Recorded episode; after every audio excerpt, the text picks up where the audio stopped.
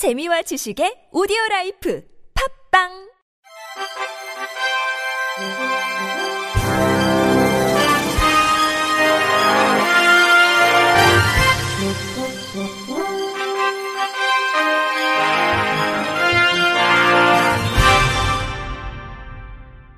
청취자 여러분 안녕하십니까? 6월 8일 목요일 KBIC 뉴스입니다. 대형 온라인 쇼핑몰 운영사들이 시각장애인의 이용을 돕기 위해 서비스를 개선해야 한다는 법원 판단이 나왔습니다. 다만 차별에 대한 손해배상금을 지급하라는 시각장애인들의 청구는 받아들여지지 않았습니다. 서울고법 민사 16부는 오늘 임모 씨 등 시각장애인 960여 명이 지마켓, SSG닷컴, 롯데쇼핑을 상대로 각각 낸 손해배상 소송 항소심을 원고 일부 승소로 판결했습니다.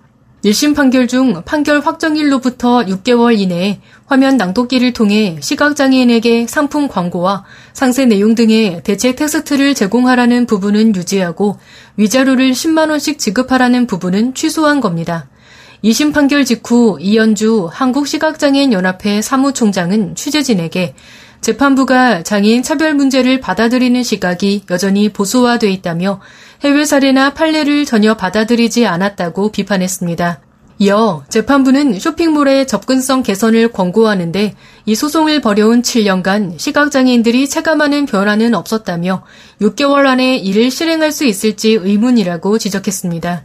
이상희 디지털 접근성 진흥원장은 원고들로선 위자료 액수보다는 장애인의 권리를 찾는 게 더 중요하다며 상고할 예정이라고 밝혔습니다. 장애인 기업 종합지원센터가 기업별 수출 컨설팅을 제공하는 장애인 기업 무역 전략 컨설팅 참여 기업을 모집합니다. 이번 사업은 해외 시장 진출을 준비하거나 수출이 유망한 장애인 기업을 대상으로 타겟 국가 선정, 수출입 절차, 무역 계약 대금 결제, 무역 운송, 보험, 수출입 통관 등에 관한 일대일 자문을 지원합니다. 사업 종료 시까지 장애인 기업 확인서 기간이 유효한 기업이라면 누구나 신청 가능하며 오는 23일까지 신청서와 제출 서류를 장애인 기업 종합지원센터 전자우편으로 제출하면 됩니다.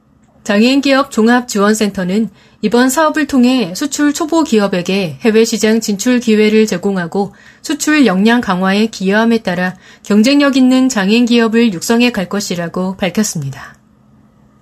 우리나라 국민과 외국인에게 발급되는 국가 신분증의 운영 표준이 제정됩니다. 행정안전부는 올해 초부터 신분증 소관 부처들과 협의를 거쳐 국가 신분증 운영 표준안을 마련해 오늘부터 28일까지 행정 예고를 통해 국민 의견을 수렴하고 신분증 표준을 확정 시행할 계획입니다. 표준안 적용 대상은 정부가 발급하는 주민등록증, 청소년증, 국가보훈 등록증, 여권, 운전면허증, 장애인 등록증, 외국인 등록증 등 7가지입니다. 앞으로는 모든 국가 신분증에서 국민과 외국인의 성명이 온전하게 표기되도록 하고 신분증 발급 신청 때 제출하는 사진의 규격도 가로 3.5cm, 세로 4.5cm 여권용 사진으로 모두 표준화합니다. 정선용 정부혁신조직실장은 여러 부처가 각기 제도나 서비스를 운영하는 과정에서 국민의 불편함을 찾아 해결하는 것이 정부 혁신이라며 행정제도와 민원제도 전반을 대상으로 정비를 추진해 이용 편의성과 행정 효율성을 높여나갈 계획이라고 말했습니다. 경기도 교육청이 오는 10일부터 다음 달 14일까지 중증장애인 생산품 구매 박람회를 비대면으로 진행합니다. 참여 대상은 도교육청 남부 북부 청사, 직속기관, 교육지원청, 모든 학교 등입니다. 올해는 코로나19로 중단했던 대면 박람회도 7월 4일 도교육청 남부 신청사에서 열립니다. 각 기관은 홍보 책자를 참고해 사무용품, 방역 물품, 생활용품, 환경 위생용품 등 구매 물품을 선택한 뒤 경기도 장애인 생산품 판매시설 담당자에게 전자우편으로 신청하거나 쇼핑몰에서 구매하면 됩니다.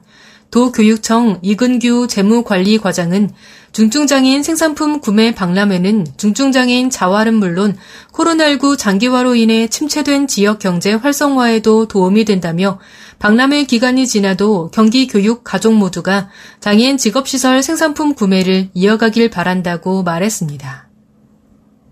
보건복지부 국립재활원 노인장애인 보조기기 연구개발 사업단은 오는 10일까지 서울 삼성동 쿠엑스 디홀에서 홈케어, 재활, 복지 전시회를 열고 사업 성과를 공유한다고 밝혔습니다.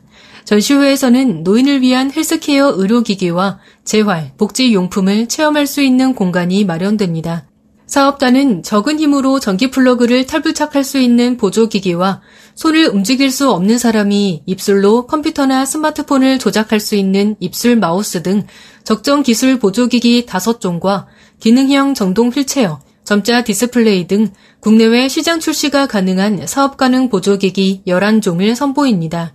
이날 오후 열린 워크숍에서는 동국대 권지연 교수가 보조기기 국내외 시장 진입을 위한 전략을 주제로 발표했고 사업단에서 수행 중인 11개 세부과제 연구 성과도 공유했습니다.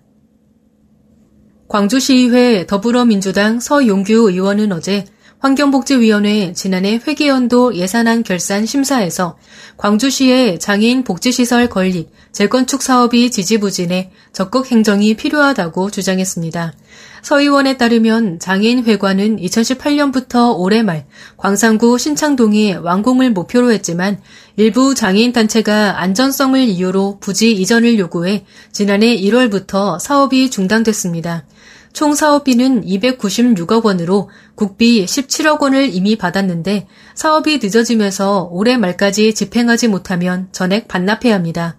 72억 원을 들여 내년 준공을 목표로 추진 중인 공공 어린이 재활 의료센터는 국비만 36억 원이 편성돼 사업에 착수하지 못하고 있고 영화 도가니의 실제 무대였던 옛 인하학교 자리에 들어설 장애인 복합 수련 시설도 371억 원을 투입해 올해 준공할 예정이었으나 복지부와 기재부의 협의 과정이 길어지면서 사업 착수가 지연됐습니다. 서 의원은 일부 장애인 단체와 의견 차이가 있기는 하지만 그동안 각계의 의견 수렴이 어느 정도 됐다고 판단된다며 담당 부서가 추진 의지와 결단력을 갖고 더 적극적인 행정을 펼쳐야 한다고 촉구했습니다. 광주시 관계자는 행정 절차를 법대로 추진하고 각계의 의견을 수렴하다 보니 당초 계획보다 늦어진 감이 있다며 사업비가 확보된 사업부터 우선 착수하고 재정 상황 등을 감안해 계획한 사업을 차질 없이 추진할 수 있게 하겠다고 답했습니다. 끝으로 날씨입니다. 내일은 새벽에 비가 대부분 그치고 오전부터 차차 맑아지겠습니다. 오늘부터 내일 새벽까지 이틀간 예상 강소량은 수도권, 강원 영서, 충청권 북부, 서해오도 10에서 50mm, 강원 영동, 충청권 남부, 경북 북부 서부 내륙 5에서 20mm입니다. 전라권과 울릉도 독도는 내일 하루 5mm 안팎의 비가 내리겠습니다.